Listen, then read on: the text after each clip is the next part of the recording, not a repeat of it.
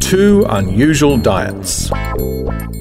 We asked a few people what they've been doing to lose weight. The VB6 diet. Oh, I've been on this diet called VB6. It stands for vegan before 6 pm. Basically, you eat vegan food all day, then for dinner, you can have whatever you want. As a vegan, you can't eat any animal products. No meat, obviously, no cheese, no milk, no eggs, no fish.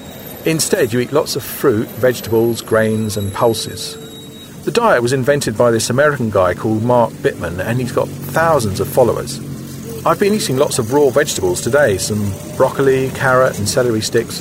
But after six, I'll be frying myself a nice big steak with chips.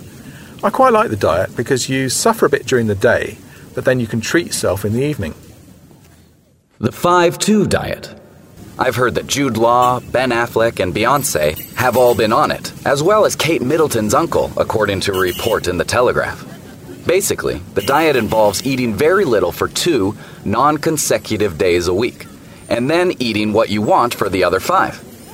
On the days when you don't eat much, you're supposed to have about 600 calories if you're a man and 500 if you're a woman which isn't much, given that the average man and woman is supposed to have about 2,500 and 2,000 calories a day, respectively.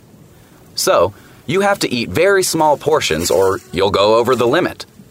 For breakfast this morning, I had about 300 calories, with one scrambled egg, a slice of ham, a glass of water, and a cup of green tea. For lunch, I had some fish with a few boiled vegetables, which was another 300 calories, which took me up to my limit of 600 calories. I'm starving, but tomorrow I can eat what I want.